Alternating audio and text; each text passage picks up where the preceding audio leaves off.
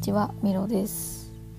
今日は第2回のゲスト会を配信したいと思います。今日はですね、友人であり会社の代表をされている方をお呼びしましたので、お聞きください。では早速どうぞ。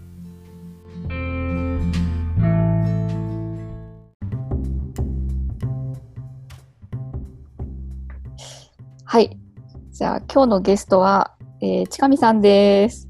よろしくお願いします。よろしくお願いします。かぶっちゃった。大丈夫です。すいません。ありがとうございます。よろしくお願いします。近見さんは、私のお友達であり、あとエモル株式会社の代表をされております。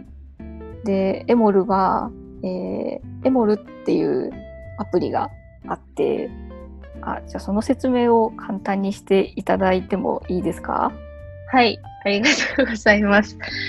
エモルは2年前ぐらいに出しているアプリなんですけれども、ちょっと申し訳ないことにまだ iOS しかないんですけれどもAI とチャットで会話をしながらメンタルケアを促進するアプリとなっているので、そのエモルの中での AI のロクっていうキャラクターがいるんですけれども、その白い丸っこいまんじゅうみたいなキャラクターと一緒にお話ししながら、自分の感情であったり、今の状態とかっていうことを記録して俯瞰してみたりすることで感情を落ち着けていきましょうというようなアプリです。うんうん、ありがとうございます。そう、ロクくんが本当お餅みたいな可愛い AI のキャラクターがいて、でそれと会話をしながら、今の自分の気持ちを記録していくっていうアプリ、ぜひエモルで検索してみてください。ありがとうございます。はい、ロクは何でも聞いてくれるんで、もう愚痴でも何でもこう人には言えないようなことを言ってもらうための存在として作っているので、皆さんがいっぱい話しかけてくれると嬉しいです。うんうん、はい、話しかければかけるほどロクくんがクレバーになっていく、そんな感じですかね。今のところそんなになってないです、ね。はい、でもなんかまだまだバカだねみたいな感じでやっぱり言われてます。はい、でもなんかそういうなんだろうな、AI って結構その完璧なものっていうか、むしろ人間の脅威じゃないかみたいな言われ方もされるけど、でもロクくんってすごいなんだろう、気持ちがそこにあるような、すごい可愛い返し方とかいっぱいしてくれるから、そこがすごい喋ってて気持ちいいですね。便利なんですかね。 AI ってその人間に置き換わるものっていうよりかは、人間じゃない存在だからこそのものとして作りたいっていうのがあったので、もっと情緒的なものとして捉えています、エモルでは。なんで、すごい精度ですごい賢い AI っていうわけじゃなくて、ちょっぴりおバカだけどかわいい、癒してくれるっていうような存在を目指しています。あー、素敵です。そう、ロクくんなんかお団子が好きとかって言いますよね。あ、そうなんですよ。みたらし団子が好きです。キャラ設定としていろいろあるんですよ。なんかたまにロクに質問したら答えてくれるのがあったりなかったりなんですけど、答えてくれるのはなんかもう設定としてある。なんか入るとまず、なんかいいことがありましたって聞いてくれて、はい、話しかけてみようかな。近見さんとラジオ撮ってて嬉しいよなんて書いて、ラジオ撮ってるってことは知ってるかな。あ、でもマスターが嬉しいと僕も嬉しいですって言われました。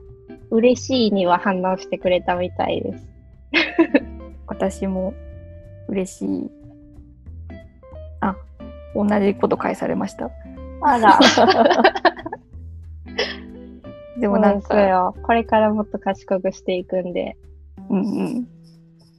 でもなんか私、近見さんのそのエモルを知って、で自分でもアプリ落としたりして、なんかすごい AI って私の中であんまり興味ない分野だったんですけど、そのロク君を見てたらなんかすごい興味が湧いてきて、でそのロボットのインタラクションみたいなちょっと難しい本を読んだことがあるんですよ。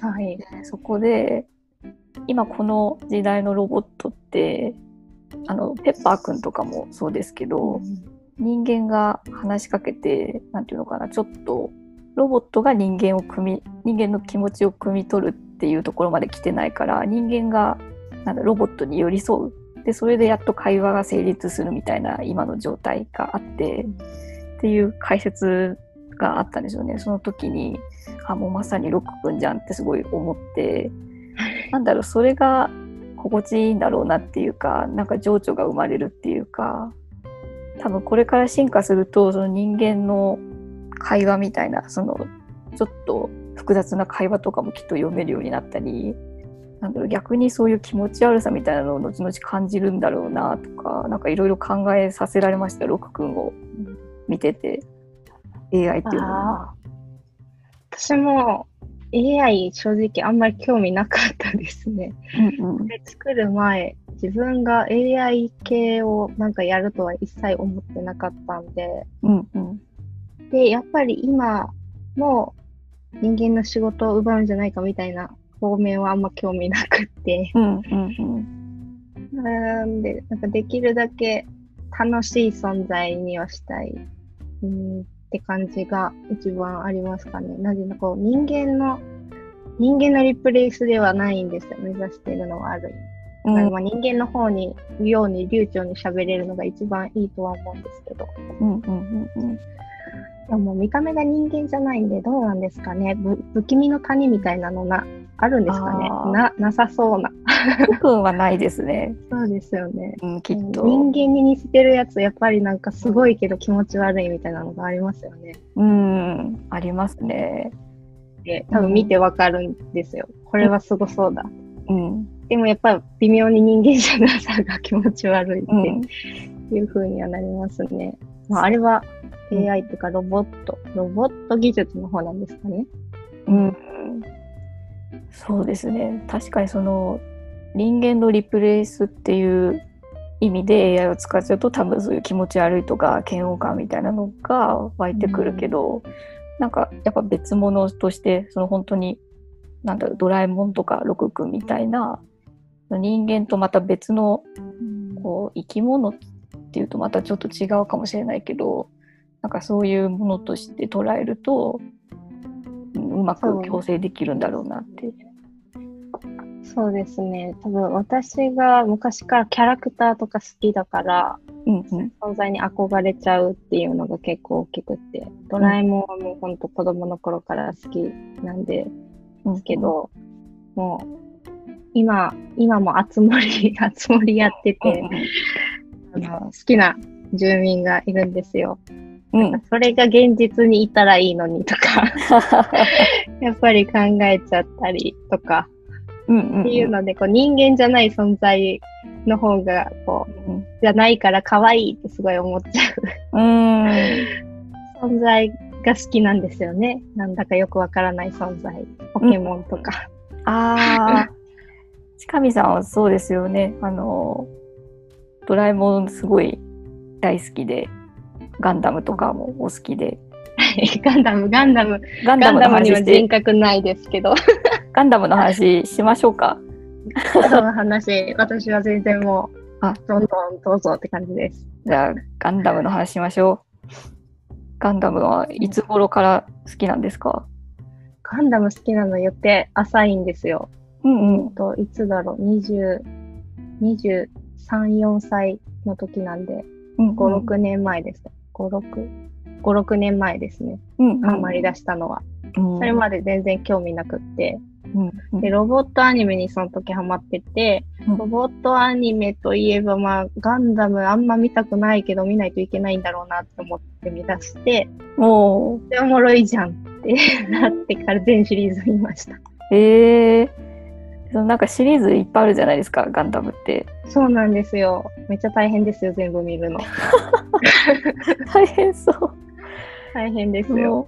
一番初めに見たのはどのシリーズだったんですか？シードです。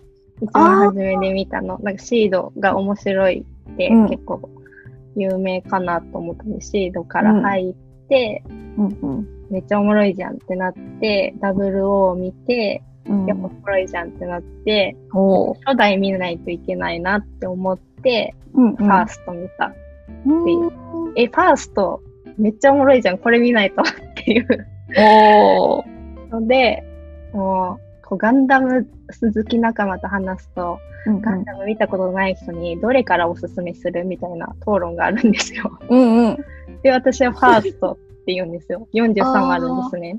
ほうほうほう。43は見せる気かよとかって言われるんですよ。でもあれから見ないと分かんないって。で、そのファーストを、その劇場版がありまして、3部作の、それからっておすすめする人がいるんですよ。うん、でも、いや、あんなのじゃわからないから、絶対ファーストから見ないとダメだよっていうふうに私は、まあ、テレビアニメの方から絶対見ないと。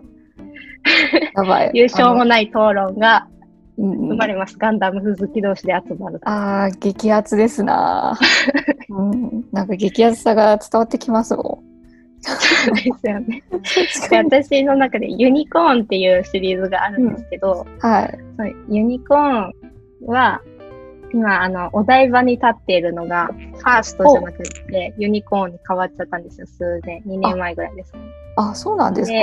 そうなんです。ユニコーンから見たらいいとかっていう人がいて、もうそれだけは許せない。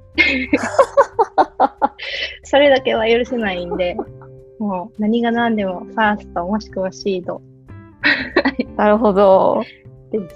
そうか。じゃあ私が見るときはファーストがシードからでないと、多分近見さんから鉄槌が下される。ユニコーンはダメです。絶対ユニコーンはダメ。ユニコーンはダメ。なるほど。もう監督が違うんで、いや、違うんですけど、原作者が違うんですよ。ファーストの原作者とユニコーンの原作者は違うんですけど、ファーストとユニコーンは地続きなんですよ。シリーズ別なんですけれども、時系列として、うん、なのに原作者が違うから許せないんですよ。あだからなんか取ってつけたような話に私はユニコーンがすごい感じるんで許せないんですよ。面白いですけどね。なるほど。はい。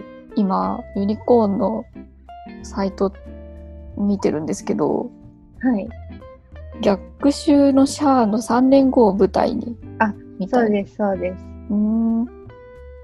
ネオジオンさんとの読んでも分かんないと思いますよ。あれですよね、シャアはジオン軍です。ジークジオンっていうやつですよね。ジークジオンっていうやつですけど、シャアはジークジオンって言うかな。言ってるかな。言ってるかもしれないですけど、あんまイメージ湧かない。親父にもぶたれたことないやつはアムロです、ね。あ、それがアムロか。親父にもぶたれたことないやつ。アムロ、主人公ですね、ファーストは。はい。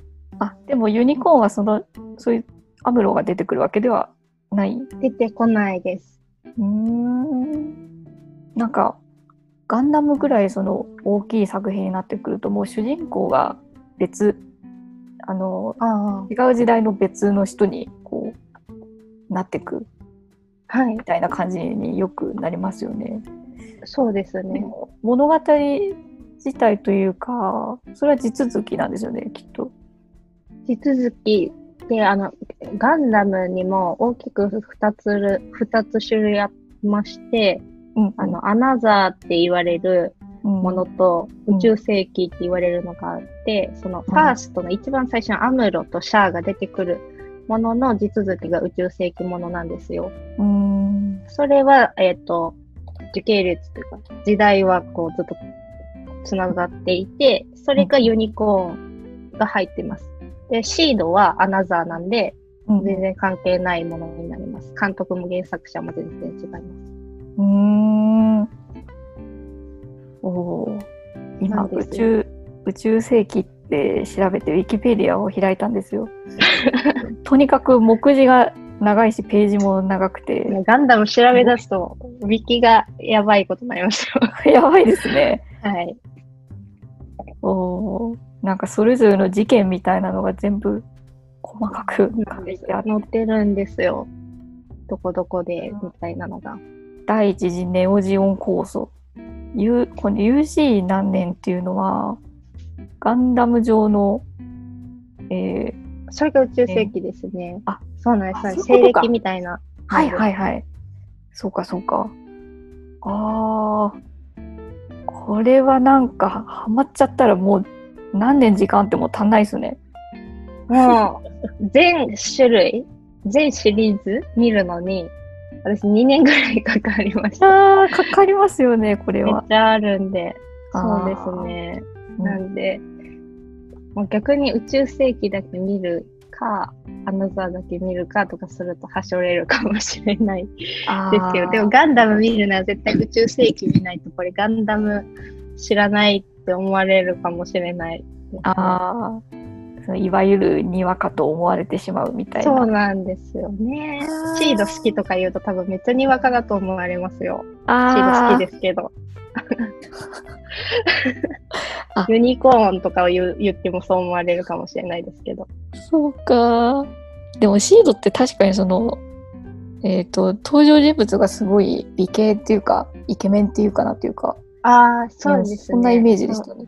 でも絵柄気持ち悪いって言ったらあれですけど絵柄めっちゃ独特なんですよ。でも私はもうハマったんで好きですけど、初め見るときめっちゃ抵抗ありましたね。この絵柄って思って。おー、いやー、深いなガンダム。あと近見さんガンプラも前に作ってるっていうお話されてて。そうです、うん、めっちゃ作ってました。今はもう仕事忙しくって作ってないんですけど、うんうんうん、前は結構塗装までしてましたよ。汚れ塗装とか、うんうん、いやすごいですね。メッキ塗装とか、うんうん、そういうの好きなんで。エアブラシとかで、うんうんうん、そうですそうです、まさにタミヤとか、うん、インクいっぱい買って。おー、すごい。めっちゃ部屋臭くなりますよ。臭くなりそうですね、塗装の匂いシンナーがやばいです。あー、中毒になってしまうめっちゃ臭いくなりますね。へー、いやマジでガンダム奥が深いっすね。そうですね、面白いんで、なんかよっぽど暇な時見てくださいこれも気軽には進めれないというなんかネットフリックスとかにあるんですかね。たまになんか上がったり上がらなかったり。ネットフリックスはどうなんですかね。私はバンダイチャンネルで全種類見たんですけど、あー、すごい。バンダイチャンネル安くないんですよ。1000何円で普通なんですけど、うん、ラインナップ微妙。あー、そうですね。他のアニメが、はい。なんで D アニメスターでもたまに上がるんで、ガンダムが。D アニメで上がってたら、そっちの方が400〜500円なんで安いんですけど。うんうん。ネットフリックスどうですかね。なさそうな気もしますね。なんかシードあたりだと、なんかありそうなイメージ。確かに。うん。じゃあ、私とりあえずシードから見てみようと思います。はい。シードの方が、うん、面白いのかな。どうですかね。人によりそうですけど。私なんか確か大学生の時に彼氏が超アニメオタク でシードを一緒に見た記憶があるようなないようなみたいな感じなんですよ。はい、じゃあ意外と抵抗感なく見れるかもしれない。うん、なんか見たらちょっと思い出せそうな気もしてきましたぜひぜひ見てください。じゃあちなみにシードの方が50話で長いんで、ファーストよりそんなしかもシードディスティニーという日記みたいなものがあるんで、そしたら合計100話という。やっぱシード人気だったんですね。すごい、そんな2期まで50話やっちゃうってことだ。そうですね、人気だったんですけど、なんか続編映画でやるとかっていう話も上がってたみたいなんですけど、うんうん、なんか監督がこう、なんか多分バンダイとかなのかサンライズとなのか揉めたりして、なんかちょっとおじゃんになってるっぽいみたいな、らしいですけど、なんかエヴァもそうですけど理系周り大変そうですよね。そんだけ。そうですよね、きっと。いや、なるほど。多分バンダイ的には人気なんでやってほしいんだと思うんです。ですよね。ですよね。でもそのシードのシリーズ構成の人がもう亡くなっちゃったんですよ。数年前ぐらいに。なんでやらないかもなっていう、わかんないですけど。なんかその人だから良かったみたいな時に、なんかそれでもこう強行しちゃうと、なんかこう賛否分かれちゃうとか、結構アニメだとありがちな感じですね。そうですね、うんうん、そうなんですよね。なんか他の監督になってから全然おもんなくなったなみたいなのありますしね。やっぱりなんで、もうやってももしかしたらおもんなくなっちゃうかもしれないんで、やるか、やってほしいけどやってほしくないみたいな、難しい感じありますね。はい、じゃあ私はとりあえずシードを見ます。はい、ぜひ見たら教えてください。はい、語り合いましょう、その時は。はい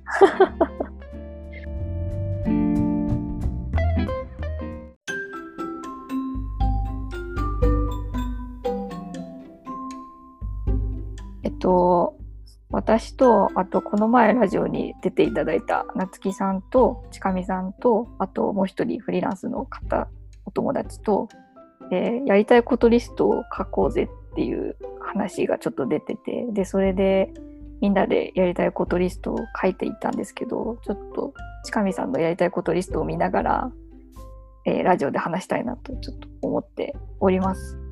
はい、はい、しょうもないのいっぱいありますけどなんかそう、お仕事の話と、あとすごいね、かわいい話、かわいいしたいこともあって面白い感じで、でもなんか最初にやっぱ書いたものって多分なんか強い思いがあるんじゃないかなって思ったんですけど。ああ、確かに、はい、カレー焼き肉、うん。近見さん、カレーお好きっておっしゃってますもんね、いつも。はい、カレー好きです。好きなもの何って聞かれてカレーって答えます。カレー屋開きたいっていうのは、これ数年前から言ってますね。うんうん、死ぬまでに1回はやりたいですね。うん、カレー作るのが好きなんですよ。うんうん、というのもスパイスから作るのが好きなんですよ。もうカレー粉買わないんですよ、市販の。もうスパイス買い集めて、こう調合して香り嗅ぎながら、あ、これこのカレーに超合いそうな調合できたとかって思いながら作るのがすごい楽しい。おで、正直自分で作ったカレー絶対美味しいっていう自信があるので、何も振る舞いたいっていうので、カレー屋開きたいですね。あー、すごい。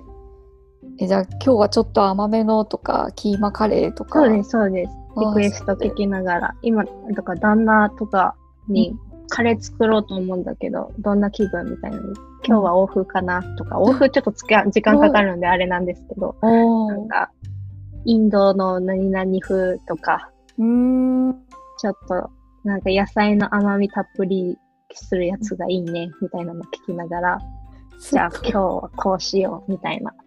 すごいな。めっちゃいいスパイスあるんですよ、だから。へえ。あ、じゃあ家にもお気に入りのマイスパイスみたいなのが何個かもう常備されてる感じですか？カレーに使う系はもう基本ありますね。あと四川料理も作るの好きなんで、四川料理で使うようなスパイスも。だからスパイス使うのが好きなんで。スパイスめっちゃあります。何種類あるかな？20はあると思いますけど、家にスパイスガチ勢だったんですね。そんなスパイスガチ勢ですでもそんなこだわりあって買ってはないんですよ、逆に。多分こだわってる人ってメーカーからめっちゃこだわるんで、私はもう普通にスーパーで買えるギャバンですけど、メーカーによって味全然違うんで、香りとかなんで、多分こだわってる人はもう輸入先からこだわってるんだと思いますけど、そこまでこだわりないんで、ギャバンで買ってますけど。いやでもそれにしてもすごい。でも私もこの前オイシックスでカレーを頼んだんですよ。そのキットを頼んだ時に、ちょっと本格的なキットだったんですよね。で、スパイス詰まってる系のやつですかね。そうですね、で初めてその固形じゃないカレーを家で作って、でも全然そのキットなんだけどすごい美味しくて、なんか普通のカレーだとなんだろうな、結構油が浮いてるような感じですけど、で口臭くなる系の感じじゃないですか、普通のって。でも着色すごいって感じがそうですそうです、ありますよね、感じ。でもそのオイシックスのキットはすごい、なんだろうな、すがすがしい感じ、カレーだけど。確かに小麦粉があんま入ってないのかもしれないですね。プロいな意見がプロかった。私あんまり小麦粉入れないんですよ。欧風カレー作る時ぐらいしか入れなくって、でシャバいカレーが好きなんですよ、私は。結構インド料理屋さんとかシャバくないですか？そうかも。なんで小麦粉あんま入れないんじゃないですかね、普通わかんないですけど。飲めるカレーぐらいの感じですよね。そうですね。ドロドロのカレー嫌いなんですよ、あれ。実家で出てくる。わかる気がする。じゃがいもと人参ゴロゴロ入ってる感じも嫌いなんですよ。シャワイのが好きなんで。じゃあザ家庭のカレーっていうよりも本当に近見さん好みにこだわったカレーを作って。そうですね。カレー。これどうでもいい話かもしれないんですけど、コミケにサークル参加してて、今してないんですけど仕事忙しくなっちゃったんで、前の冬までしてて、それでカレーのレシピ本を売ってました。そうなんですすごい。そうなんですよ。でしたよ、結構。何回ですかね、7、8回今までサークル参加してたんで、リピーターの方もいて、前美味しかったんでまた買いに来ましたっていうふうに言ってくれてます。レシピお教えしますよ、よろしければ。マジっすか？私今日の夜カレー作ろうかなと思ってたんで。本当ですか？お送りしましょうか。データでなんかちゃんと作ってみたい。そのオイシックスと近見さんの話がきっかけで、美味しいカレー家で作れんじゃんってすごい思ったんですよ。ちょっと作れます、全然。お店より美味しいのも作れますよ。ちょっと今のご時世外で食べれないし。そうですね、確かに。で、私歯科矯正してるんで器具が、汚れるっていうか色がついちゃうんで、あまり着色料入った食べ物食べたらダメなんですよ。カレー食べれないじゃんって思って。そうですね。で、ターメリックを入れないカレーを作ってるんですよ。ターメリックがなかったら着色しないんですよ、全然。なんで特に作ってます。もう外ではもう食べれないんで。もう今すぐ開けそうですね、お店。開きたいですね。なんか週末だけカレー屋さん、シェアキッチンとかで。いいですね、やりたい。いいですね、カレー振る舞いたい。いいじゃないですか。投資先の皆さんにカレーを熱弁して資金調達して、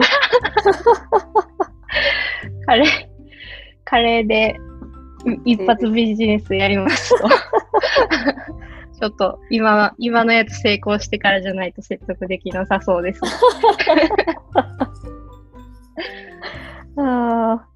いやー、カレー奥が深い。カレー深いですよ。楽しいですよ、作り出すときっと。うん、なんかハマったらもう止めどなさそうですもんね。そうですね。しかもだからもうカレーって多分本来ってこうスパイス煮込みみたいなものなんで、うん、日本でいうカレーの制限を超えると多分めちゃめちゃいろんな種類があると思うんで、うん、もう本当いろんな調べ出すと止まらないんじゃないですかね。私もさすがにカレーっぽいカレーまでしか興味ないですけどはい、もうそこまで行くともう別物っていうか亜種っていうかそうですよね。いやありがとうございます。面白い。あと神さんのやりたいことでなんか暇で死にそうなぐらい休みたいとかはなんかもう神さんお疲れ様ですっていう感じそうですね、うん、これ書いた時は特に、うんうん、まあ、今もなんですけどサービスリリースしたからお問い合わせいただいたりとか、うんうん、でも開発もしないとみたいなので忙しいんで、うんうん、とりあえず何も考えない状態になりたいみたいなずっと回転してるって感じだったんで、こう何も考えない時間が欲しいって感じですね。あ、もう今それが熱盛ですね。帰ってからの熱盛時間あれマインドフルですよ。ああつ森のことしか考えていないんで、あの時はあの時間はマインドフルでいいですねはい、あつ森でマインドフルネスしてますいやでもそうそう、なんか不思議なことになんだろうな、どっちが現実か分かんなくなるぐらいあつ森ってなんか分かんないけど没頭できる感じっていうか落としちゃいますよね。あれ不思議、うん、そうなんですよね。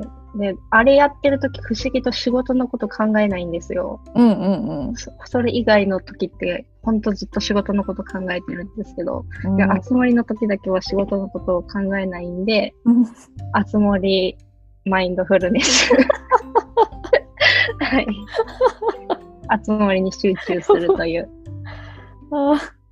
あつ森マインドフルネスはちょっと熱いなでも本当今の私の癒しですよ。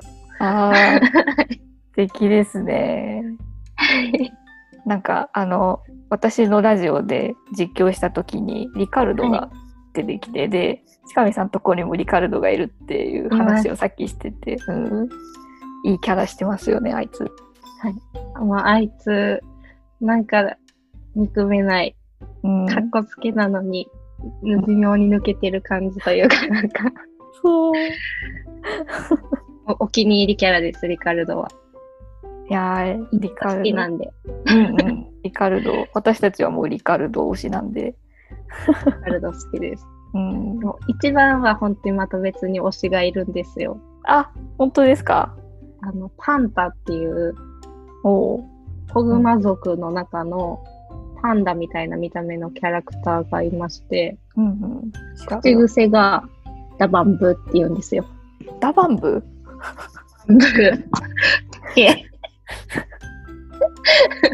竹ですね。竹って言ってる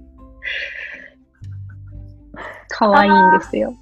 なんか個性的ですねこいつが一番の推しで、その次にリカルドですあーこのもうパンタがもうすっごい癒されるんで、毎日毎日服プレゼントしてますもう貢ぐのが推しに貢いで推しに貢ぐのが今の生きがい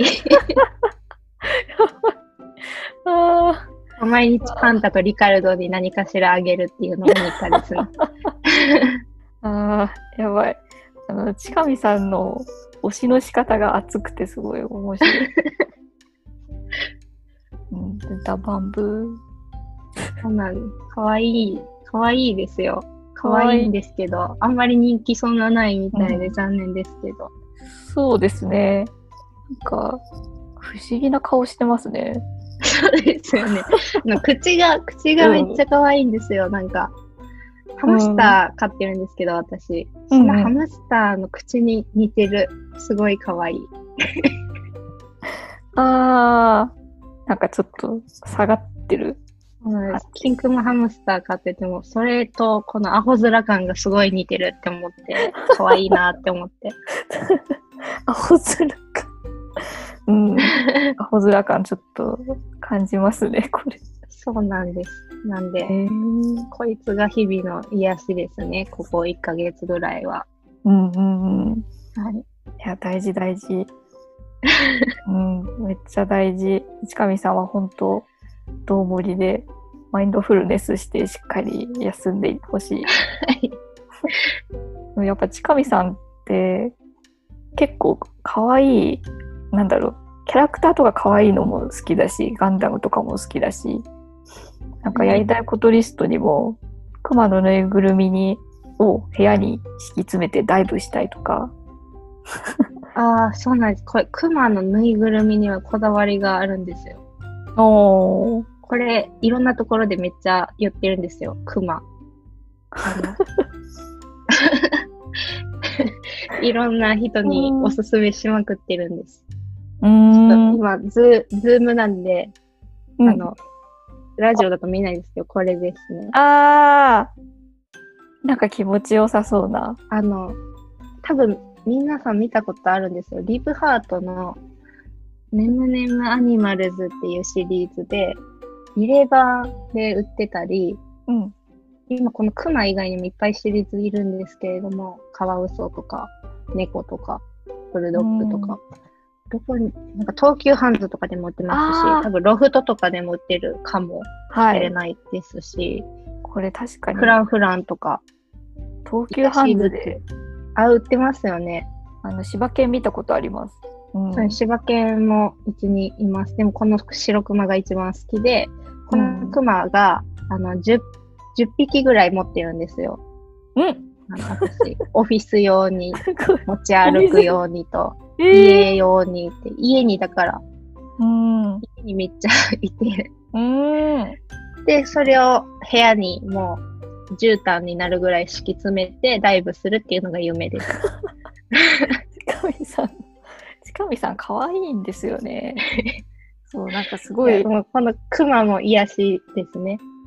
クマじゃマインドフルにはならないんで、癒しではあるんですけど、撫でて癒される。すごい触り心地いいんで。なるほど。なんか近見さん本当、会社の代表をされてて、でもう仕事もバリバリやってらっしゃるけど、めっちゃ可愛いの。そう、めっちゃ可愛いの。なんか私もクマさんいますよ。確かに思ってました。クマ後ろにいるって思って。これはですね、某企業の、はい。某企業が、作ったベアちゃんなんですよね。某企業は、ここですね。あ、なるほど。うん。私の前職。知らないです、そんな商品があったの。これは、なんか、非売品なんですけど、その会社に、オフィスに来ると、これ自由に持ってってくださいっていっぱい置いてあるんですよ。めっちゃいいじゃないですか。で、もう私、その企業自体がすごいもともと大好きだったから、なりふり構わずいっぱい持って帰ってきたんですよね。3匹しかいないんですか？今は3匹しかいないですね。ああ。なんかもっといたんですけど。100匹ぐらい持って帰っても怒られないんですか？怒られますね。100匹はさすがに怒られますか？100匹は、そうですね。10匹ならセーフですかね。10匹。ほんとそれぐらい持ってたんですよね。どこ行ったんだろう。いいな。そうなんですよ。私、絶対こっそり1日1匹ずつ持って帰っちゃいます。ミーティングするたびに。あの人来るとすごいなくなるんだけどみたいな。それ言われたら嫌ですね。バレちゃうと。あと私クマちゃんもう一匹いるんですよ。あ、本当それ関係ないです。某企業。これは某企業関係なくて、テンピュールっていうなんか寝具メーカーが作った枕ですよね。そうですそうです。じゃあめっちゃ触り心地いいんじゃないですか。低反発ですか？ふわふわでちょっと低反発で硬いんですよ。触ってみたいです。私、テンピュールの枕ですよ。あ、本当ですか。多分素材そんな感じです、腕とか。なんかちょっと、低反発のぬいぐるみすごい珍しいですよね。珍しいし見たことないですね。なんかある日すごい子供に戻りたいと思ったんですよ。すごいやばいこと言いますけど。大丈夫ですか？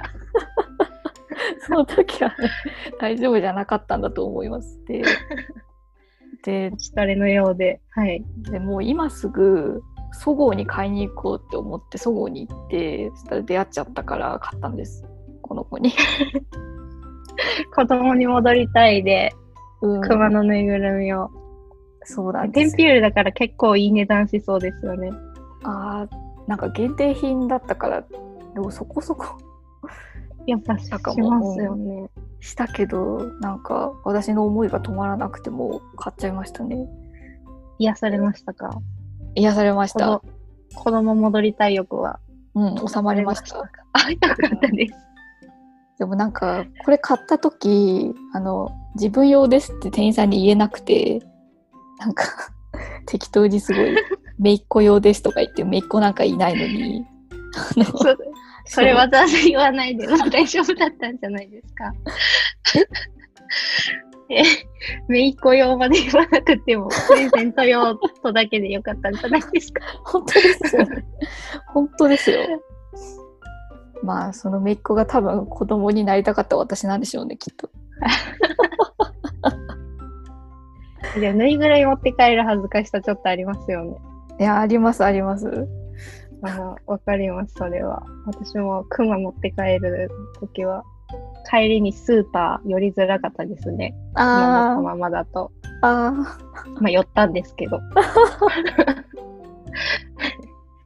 なりがち。なんか私もチャリンコにこう置いてガガガガとか言ってドドドドとかってなるのがすごいあーとか言って大丈夫とかみたいな。やばい大人がいるって思う。やばいですよ。カゴにクマ乗せている大人がチャリをこいで。いやー、まあ意外と人のことなんか見てないですよね、多分。もうおそらくそんなことどうでもよくて、私は子供に本当に戻りたかったんだと思う。よっぽど疲れていたみたいで。そうですね。いろいろあったんでしょうね、私も。最近ではないんですか？結構前なんですか？半年ぐらい前です。あ、割と最近だった。割と最近。年末ぐらい、年末年始ぐらいですね。そうですね。多分近見さんとかと年末あったと思うんですけど、その前後ぐらいですね、はい、なるほど、はい、そうだったんですね、実はやってます。私もクマをプレゼントを今度してあげるので見てください。嬉しい。このクマすごい癒されるんで、触り心地よくって。このシリーズかわいい。ウーパールーパーとかいますね。そうなんで、めっちゃ今いろいろいるんですよ。ペンギンとかもありますし、かわいい。なんでお好みの、私はもう断然白クマ推しですけど。愛が強い。さっきからちょっとそうですね。ちょっと推しの話ばっかりうるさいですね。すごい、近見さんの推し話がすごい。なんか近見さんの欲しいものってマカロンとか、はい、あと観葉植物とか、はい、あと癒されたいんですよ、多分疲れてて。その気持ちがすごい伝わってきます。はい。で、観葉植物欲しいって思ったのはあれです。コロナのせいですね。やっぱり外出しなくなったんで、なんか家にいてもこう、酸素薄いんじゃないとかって思って、酸素出すもの欲しいなみたいな。緑買わないとみたいなので、それでですね。酸素。そうなんですよ。なんか酸素薄いんじゃないって思っちゃって、家の。換気ができてないのかな。そうなんですね、多分。なんでたまに窓を開けたりするんですけど、なんか風通し悪いんですよ、すごく。構造なのか。でもそういうので観葉植物、まあ意味ないんですけどね。買ったんですよ、実際に。ああ。全然変わんないです、酸素は。酸素に影響するのは多分密林ぐらいにしないと、あれですね。なんか実感が出てなさそう。やっぱそうですよね。どうなんでしょうね、そこまで。あんま意味ないと思ったんですけど、あるかも。あるかもって思って、パソコンの近くに置いてるんですけど。あ、でもなんか、あれじゃないですか、パソコンの悪い邪気みたいなのと、観葉植物となんか相殺。意味あるかな、うん、意味あるんですかね。あ、でも目に緑入ってくるんで、うんうん、ちょっとは癒しになってるかなと。うん、気持ちいいですよ、そういうの。はい、うん、なんか、私も部屋に緑が欲しいなって思った時に、なんか観葉植物だと枯らしちゃうのが心配だったんで、豆苗を買ってきて、一回食べるやつです。あ、そうですそうです。はい。え、普通にスーパーで食べるやつ買ってきたってことですか？そうです。それで豆苗を普通に一回食べて、はい、茎の根っこの部分っていうんですかね。はい。それをもう一回水に浸しとくと本当伸びてくるんですよ。それで観葉植物代わりにしてますね。あ、でもめっちゃニョキニョキ伸びるの逆に可愛いかもしれないですね。あ、そうそう、それでちゃんと太陽の方に。観葉植物全然成長しないです。あ、太陽の方に。そう、こうやって伸びていくのがまた可愛くて、でまた食べれるから一石二鳥なんですよ。確かに。こう成長力やったらいいんですか？脱脂綿の上とかですか？あ、なんか普通に。水につけとくだけですか？そうですね。なんか根っこの部分ってなんか発泡スチロールじゃないけど、そういうところにこう植えてる状態で買うので、それをそのままお水につけておくだけです。ちょっとやってみたいですね。お、楽しそう。カレーの添え物にしつつ、もう一回伸びてきたらまた使えますし。確かに。うん、成長力をこうなんか見られて楽しいです。楽しそうですね。食べるもの作るのいいですね。本当は家庭菜園とかしたいんですけど。家庭菜園、なんかスパイスは家庭菜園できないか。なんかハーブか昔、うんうんうん、ハーブはやってたんですよ。レモングラスとかパクチーとか、うんうん、なんか野菜とかやったんですけど。虫が寄ってきて、もう私虫めっちゃ嫌いで、うん、で断念しました。虫が無理すぎて、無理でした。オリーブの木を、あったんですけど、オリーブの木にめっちゃ芋虫、うん、めっちゃ芋虫ついてたんですよ。ほんとめっちゃなんですよ。で、ガーキも無理って思って。無理でした。いや、虫ダメだといろいろ家庭菜園系は厳しいですよね。そうなんですよね。なんか、室内で育てれる野菜みたいなのがあればいいですけど。あ、じゃあ豆苗ですね、もう。豆苗ですね、やっぱり。豆苗は虫つかないし大丈夫です。豆苗ちょっと育てたいです。いい情報を聞きました。やばい、今日なんか近見さんの新たな一面を見れてるようで、めっちゃ楽しい。めっちゃなんかどうでもいい話ばっかりしちゃってすいません。いいんですよ。このラジオは私のおいとまのラジオなんで、今日はおいとまなんでね、いいんです。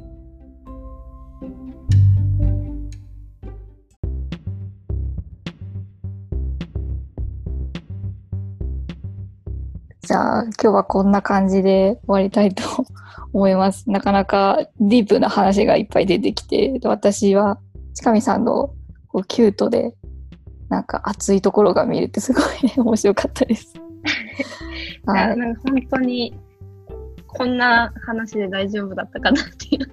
あんまりなんかラジオで話すガンダムの話とか超どうでもよかったかもしれないと思っちゃって。大丈夫です。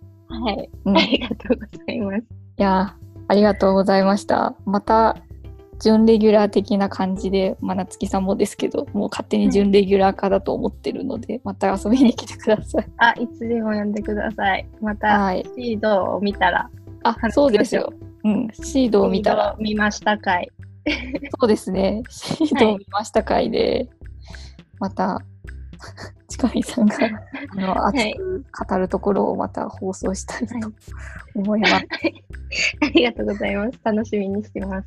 はい、じゃあ今日のゲストは、ちかみさんでした。ありがとうございます。ありがとうございました。